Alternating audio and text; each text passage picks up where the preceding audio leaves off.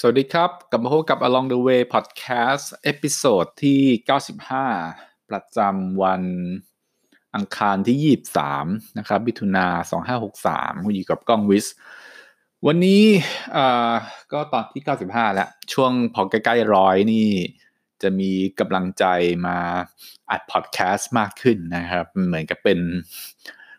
วินัยกับตนเองบางอย่างนะครับว่า อย่างน้อยแล้วก็ทำพอดแคสต์ถึงร้อยแล้ว แล้วก็ตั้งเป้าต่อไปนะครับ ก็วันนี้เนี่ยจะมาพูดต่อเนื่องจากตอนที่แล้วแล้วกันนะครับ อันนี้เหมือนกับเป็นเซตซีรีส์ของคนทำงานแล้วกันนะครับ คนทำงานโดยทั่ว ๆไปนะครับ ก็พอดีผมเนี่ยไป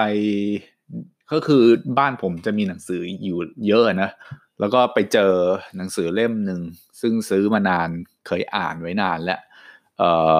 ชื่อว่า choose yourself นะครับก็คือแปลภาษาไทยเรียกว่าอะไรเลิกเป็นตัวเลือกเลิกเป็นตัวเลือก ก็ให้เลือกตัวเองนะครับคนที่เขียนชื่อเจมส์อัลทัชเชอร์มันผมจะไม่ผิดนะครับ จริงๆแล้วคือคอนเซปต์ของหนังสือเล่มนี้ก็จะต่อยอดจากเรื่องของ ที่ผมเคยพูดไปสองตอนที่แล้วเหมือนกันไอตอนแรกก็คือผมพูดถึงเรื่องว่าทำงานอองค์กรหรือบริษัท หรือทำงานแบบสตาร์ทอัพหรือส่วนตัวหรืออะไรอย่างนี้ยังไงดีใช่ไหมครับ ต่อมาเนี่ยผมก็จะพูดถึงทักษะที่มันจะน่าจะจำเป็นนะครับจำเป็นเลยแหละไม่ใช่ไม่ใช่น่าจะสำหรับในโลกยุคนี้นะครับ และอนาคต ทีนี้เนี่ยพอไอ้หนังสือเล่มนี้เขาจริงมันตีพิมพ์มานานแล้วแหละ ก็ตั้งแต่ประมาณสักปี 2013 มั้งนะครับ แต่ว่าเทรนด์โลกมันไปมาอย่างนี้จริง ๆ ว่าเราเนี่ยต้องอทำตัวแบบ choose yourself จริง ๆ นะครับ เพราะว่าต้องบอกว่าในตั้งแต่อดีตที่ผ่านมานะครับ คนที่ทำงานนะครับ โดยเฉพาะคนที่ทำงานในอองค์กรนะครับ ไม่ว่าจะเล็ก หรือไม่ว่าจะใหญ่เนี่ยพูดง่ายๆก็คือว่าถ้าในภาษากฎหมายเนี่ยเขาเรียกว่าเป็นลูกจ้างนะครับคนที่เป็นลูกจ้างทั้งหลายแหล่เนี่ยก็คือก็จะทำงานใช่ไหมทำงานแล้วก็จะมีคนที่เป็นนายจ้างนะครับนายจ้างก็จะมีตั้งแต่อย่างที่บอกไปทั้งไซส์ใหญ่ไซส์เล็ก หรือบางทีก็เป็นเป็นเราสมมุติเราทำไซส์ใหญ่เนี่ยนายจ้างก็ก็คือเจ้าของบริษัท ซึ่งเราอาจจะมีโอกาสทำงานด้วย หรืออาจจะแค่ทำงานกับคนที่เป็นเหมือนหัวหน้างานข้างในองค์กรนะครับ หรือที่บางครั้งชอบเรียกคำว่าเจ้านายเจ้านาย คือเมื่อก่อนผมเกลียดคำนี้มากเลยนะคำว่าเจ้านายเนี่ยมันดูเหมือนเจ้าขุนมุนนายไงไม่ทราบได้ ก็ผมก็จะมักจะเรียกคนที่เป็นอยู่ในที่ทำงานหรืออะไรที่ที่เถิดเป็นเป็นหัวหน้าเนี่ยเรียกหัวหน้างานมากกว่ามากกว่าเรียกคำว่าเจ้านาย แต่จริง ๆแล้วผมว่ามันก็ถ้าพูดนะ หมายถึงว่าพูดในมิติที่มันสั่งสมกันมาเนี่ยมันมันก็เหมือนเจ้านายจริง ๆนะครับ ก็ถึงมีคำว่าเอ่อที่ที่เอ่อต้องมีการแต่งไอ้หนังสือเล่มเนี่ยไอ้ choose yourself เนี่ยเพราะว่าไอ้ถ้าเราทำงานนะครับในพวกองค์กรต่างๆเนี่ยเราก็จะมีไอ้เจ้าเจ้านายเนี่ย นะครับเจ้านายที่ว่าเนี่ยซึ่งเจ้านายนี่อาจจะเป็นเจ้าของหรือไม่ใช่เจ้าของก็ได้ใช่ไหมครับอาจะเป็นเจ้าเจ้านายระดับเลเวลตั้งแต่เลเวลล่างๆจนถึงเลเวลบนๆแต่ก็คือเจ้านาย ซึ่งปัญหามันมีอยู่อย่างนี้นะครับ ปัญหาคือว่าทุกคนคงรู้แหละ คือถ้ามันมีความเป็นเจ้านายขึ้นมาปุ๊บเนี่ยมันจะมีสิ่งหนึ่งก็คือว่าคนที่เป็นเจ้านายเนี่ย มันจะมีผลต่อชีวิตของคนที่เป็นอ่าอ่าเรียกว่าอะไรลูกน้องลูกจ้างเนี่ยเยอะมากใช่ไหมครับ แล้วคุณทำให้เจ้านายคุณไม่ชอบใช่ไหมคุณก็มีปัญหาแล้วคุณก็อยู่สุขลำบากแล้วใช่ไหมครับ คุณก็อยู่ลำบากเอางี้ดีกว่านะครับ แล้วก็หรือเรียกว่าเจ้านายเนี่ยก็จะมีหลายแบบ หลายหลายหลายขั้นนะครับความมั่นคงมันจะขึ้นอยู่กับคำว่าเจ้านายเนี่ยเยอะมากเลยนะครับสมมุติว่าเราทำงานกับเจ้านายที่เป็นเจ้าของบริษัทนะครับ อันนี้ก็อาจจะมีความมั่นคงกว่าคนที่เป็นเจ้านายที่เป็นลูกจ้างนะครับมันมีเจ้านายสองแบบเนะเจ้านายเจ้าของบริษัทกับเจ้านายลูกจ้างนะครับ ซึ่งถ้าเป็นเจ้าของบริษัทเนี่ยเขาก็จะไม่เปลี่ยนตัวกันง่ายๆ คือเพราะว่าเขาเขาเป็นเจ้าของไงเขาเป็นผู้ถือหุ้นในบริษัทเขาก็จะไม่ค่อยเปลี่ยนตัวกัน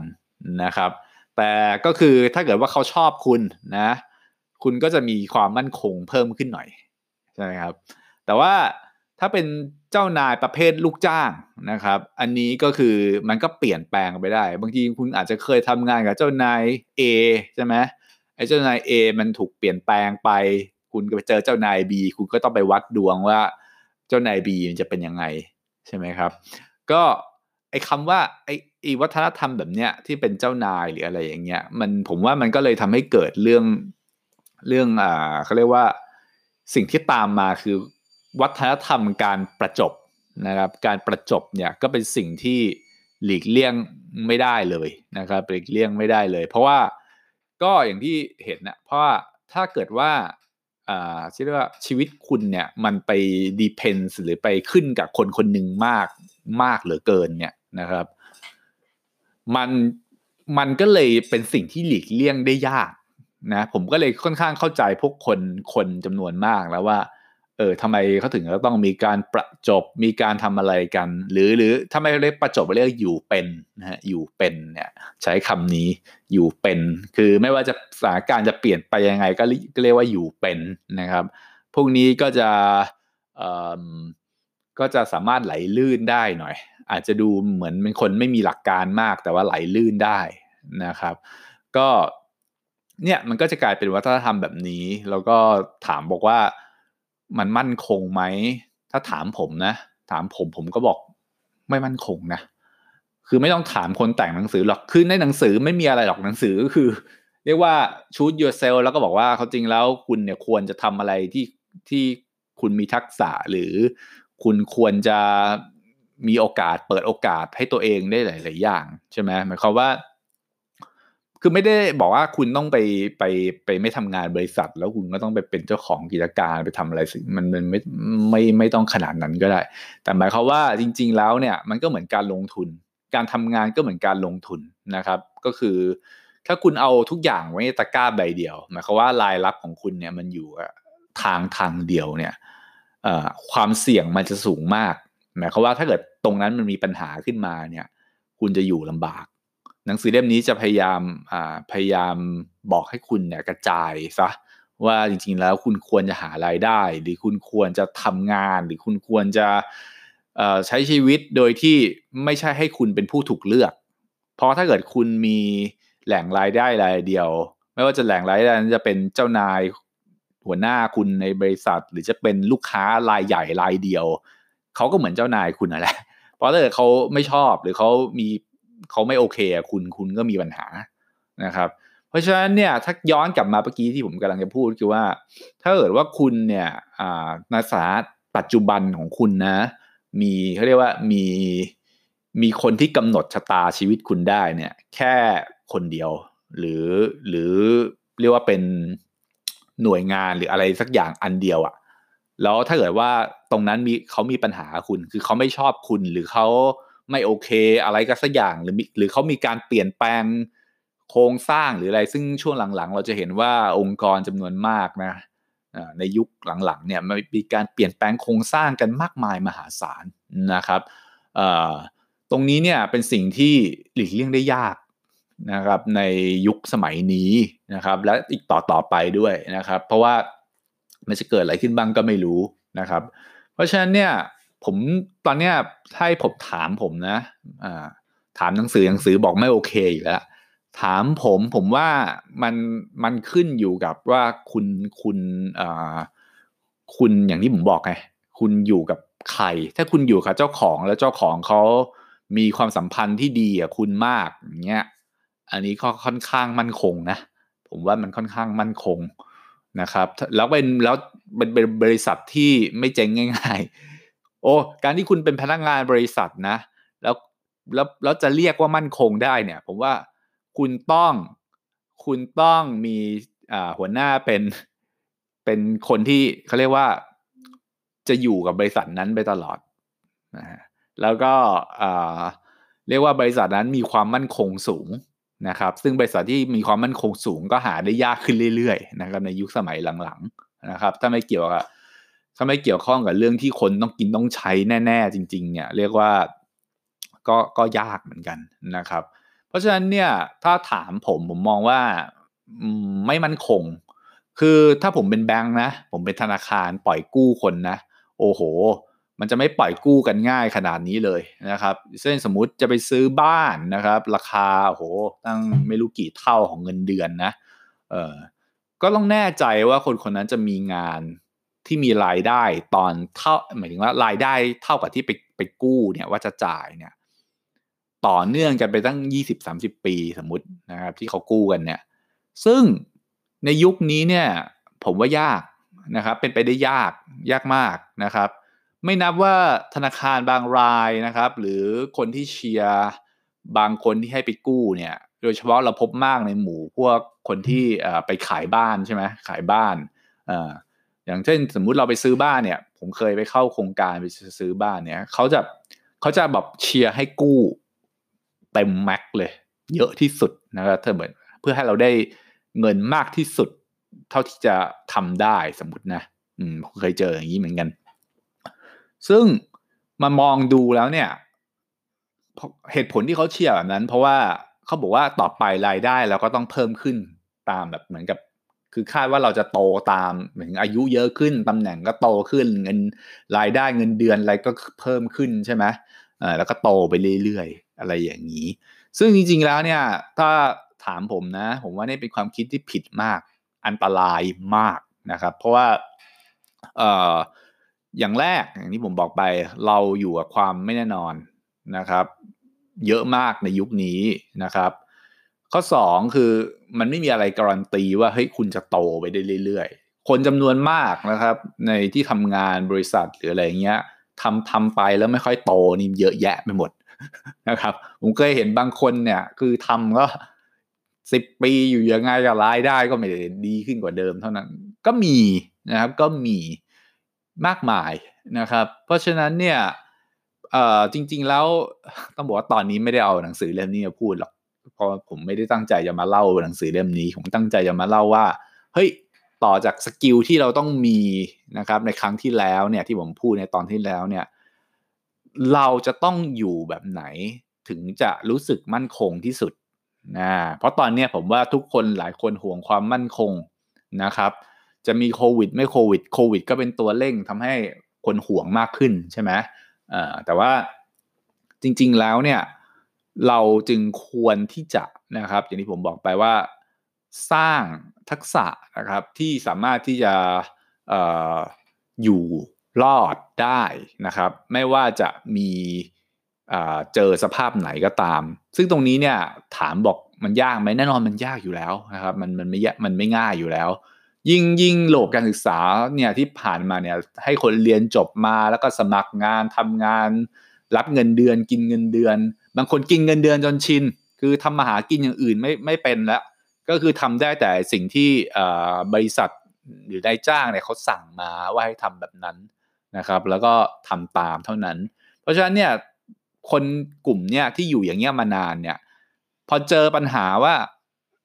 เกิดสิ่งที่เป็นอยู่ปัจจุบันคือทุกอย่างเปลี่ยนไปเร็วมาก ให้คุณต้องไปทำอะไรเองตั้งแต่ต้นจนจบเขาทำไม่ได้ เพราะเขาไม่ได้เคยฝึกทักษะสมองด้านนี้ แล้วคนที่อยู่ในรูปแบบอ่าอย่างเงี้ยรูปแบบที่ถูกสั่งให้ทำตามเนี่ยนานๆเข้าเนี่ยมันจะมีความลักษณะคล้ายๆกับคนที่ไม่กล้าออกนอกเส้นที่ถูกตีไว้นะครับเพราะเป็นเส้นที่เขาไม่คุ้นเคยนะครับเป็นเส้นที่ไม่ไม่คุ้นเคย ซึ่งตรงนี้เนี่ยน่าเป็นห่วงมาก ก็เลย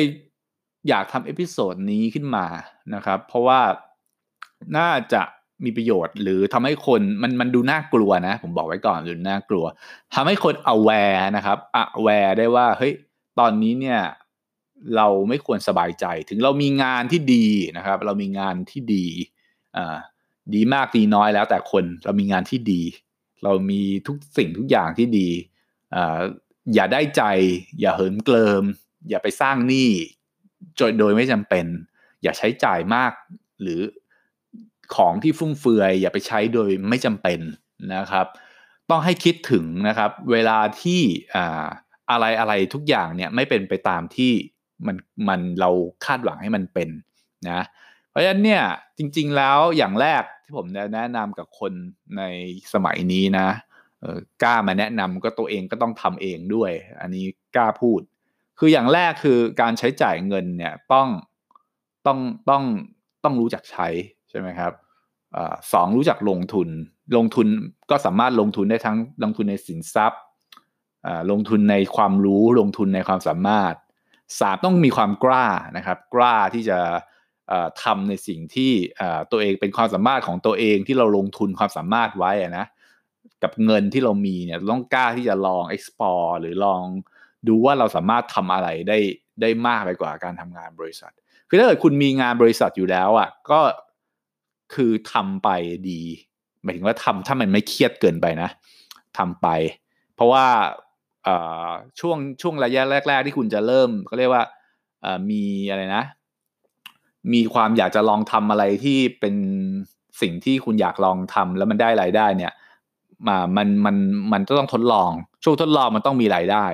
มันก็คล้ายๆกับหนังสือ 10% Entrepreneur ที่ผมเคย 10% Entrepreneur ที่ผมเคยมารีวิวอะแหละคือคือตรงเนี้ย มันเป็นสิ่งที่เราเราต้องฝึกเราต้องทำนะครับ มันก็ถามว่ามันมันมันมันชวนทำให้อ่เหนื่อยไหมมันก็คงใช่นะคือบางทีเราทำงานประจำเหนื่อยเยอะมาแล้วเนี่ยยิ่งงานที่มีความกดดันสูงใช่ไหมงานที่มี expectation หรือความคาดหวังสูง งานโดยเฉพาะงานรายได้ดีๆ ทั้งหลายแหล่เนี่ยนะฮะคืองานรายได้ดีๆ สวัสดิการดีทุกอย่างหรืออะไรเงี้ยแล้วให้งานสบายๆเนี่ย ก็ไม่ค่อยมีจริงนะครับ ถ้ามีจริงคงก็ก็ก็ไม่น่าจะยั่งยืนนะครับเขาก็น่าจะจับได้ว่าคุณสบายเกินไปนะฮะ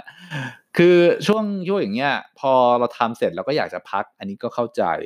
แต่แต่ถ้าเกิดเรามองในแง่ว่าเฮ้ยต่อไปชีวิตมันมันเป็นยังไงเนี่ย เราเอ่อโลกมันเปลี่ยนไปยังไงเนี่ยเราก็ควรต้องคิดเรื่องนี้ไว้ ผมถึงบอกว่าถ้าพูดไปมันก็ย้อนกลับไปถึงจุดที่เราควรเลือกทำงานแบบไหนแหละ ก็คือเราควรเลือกทำงานที่มันสอดคล้องกับสิ่งที่เราอยากจะเป็น อยากจะไปนะครับ เพราะสกิลที่เราอยากการทำงานเนี่ย มันก็จะเอามาทำเสริมกับไอ้สิ่งที่เราอยากจะทำทำด้วยตัวเองเพื่อให้ได้รายได้หรือได้รายได้แหละนะครับ มากกว่าหนึ่งทางนะครับ เพื่อให้คุณไม่มีเจ้านายที่แท้จริงเอางี้ดีกว่า คุณอาจจะมีเจ้านายมีหัวหน้ามีเจ้านายได้นะครับ ในบริษัท อย่างเงี้ยแต่ถามว่าถ้าเขาไม่โอเคอะคุณเขาไม่อะไรคุณหรือมีการเปลี่ยนแปลงหรือมีอะไรเนี่ย ถามว่าคุณเป็นอะไรไหมคุณก็ยังไม่ได้เป็นอะไร เหมือนคุณมีมีเขาเรียกว่ามีมีไข่ในตะกร้าหลายใบอะนะครับแตกไปตะกร้าหนึ่งก็ไม่เป็นไร ไม่เดือดร้อน เนี่ยนี่คือสิ่งที่ผมเชื่อว่าหลายคนก็อยากจะทำอยากจะเป็นแหละนะครับ คือหนังสือเล่มนี้มันก็หยิบมาสิ่งพูดในสิ่งที่ที่คนเขาก็คิดกันอยู่มานึงแหละ แล้วก็มาเล่าว่า เออเฮ้ย ถ้าเป็นไอตัวของเขาเองเขาทาสำเร็จได้อย่างไร ซึ่งซึ่งมันไม่มีสูตรสาเร็จไงประเด็นคือมันไม่มีสูตรสาเร็จ เพราะเจ้าคนที่เขามาเขียนหนังสือเล่มเนี้ยเขาก็จะมีเวความถนัดของเขาก็จะเล่าในสิ่งที่เขาทำแต่แต่ละคนมันไม่เหมือนกันเวลาเราต้องออกไป explore นะครับ ต้องกล้าที่ออกจากโซนที่ตัวเองคุ้นเคยให้ได้ แล้วลองทำดูนะครับ ก็เป็นกำลังใจให้ทุกคนนะครับที่ฟัง Along the Way Podcast อยู่ นะครับ ก็ขอให้ผ่านพ้นเรื่องยากๆไปได้นะครับ อันนี้มันเอาเรื่อง ผมก็ไม่ได้อยากจะพูดเรื่องที่มันดูเครียดนะ มันเป็นเรื่องมันก็เป็นเรื่องทั่วไปนะครับ ก็เดี๋ยวตอนต่อไปคงอาจจะเป็นเรื่องอื่นที่ไม่ใช่เรื่องพวกงานงานอย่างนี้บ้าง น่าจะเป็นเรื่องอื่นบ้างละนะครับ ช่วงนี้อ่านหนังสือน้อยน้อยไปพอสมควรเลยนะครับ ไม่ค่อยมีเวลาหนังสือมากนักนะครับ ไม่ใช่อะไรหรอกคือจะไม่ไม่ได้ขยันอะไรขนาดนั้นนะคือบางทีจะพักจะพักเหนื่อยก็พักผ่อนเนอะชอบเล่นเกม ถ้ามีรีวิวเกมเนี่ย แล้วมีคนฟังเนี่ยจะรีวิวเกมให้ฟังนะครับ โอเค ก็เดี๋ยวพบกันนะครับใน episode ถัดไปนะครับสำหรับวันนี้สวัสดีครับ